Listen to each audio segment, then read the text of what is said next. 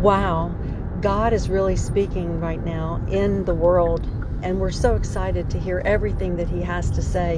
One of the things he's been talking to me about early this morning was Romans 8. I can't get out of that, where all creation is groaning. And as you start to look up some of those words and you start to really meditate on that, we see that even our bodies are groaning to come into that freedom, to come into the release or the redemption um, from decay. So all things are calling forth and asking for that release.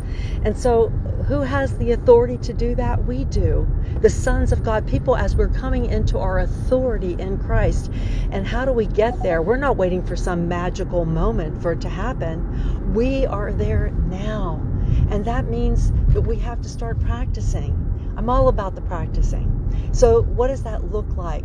That means where this whole chapter is about being led of the Holy Spirit. So, what do I do? I go in Holy Spirit, how do you want to do this when things happen? Now, and then I begin to declare and align my thoughts, my belief system, what the Lord is saying through the Holy Spirit to me.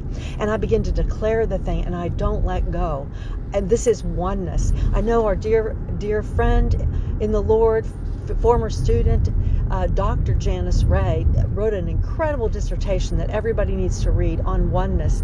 And she talked about the triune nature. And, you know, our bodies are that triune nature.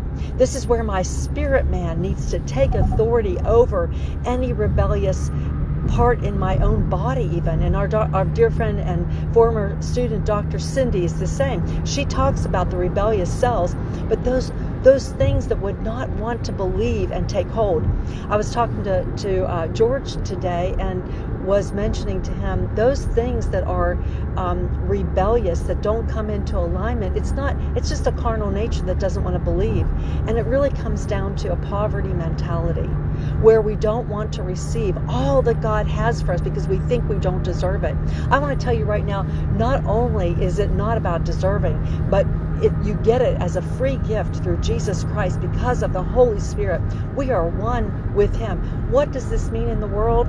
Oh, everyone, listen, you have to, to wrap your heart around this. This means that all things that are created, nature, that man made creations, everything must come into alignment. So I want to encourage you today practice.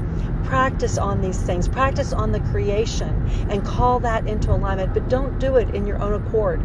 As according to Romans 8, be led of the Spirit.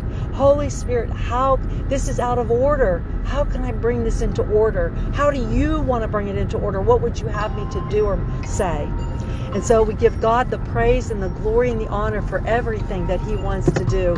And we thank Him for leading you by the power of the Holy Spirit today. Thank you, Jesus. Amen.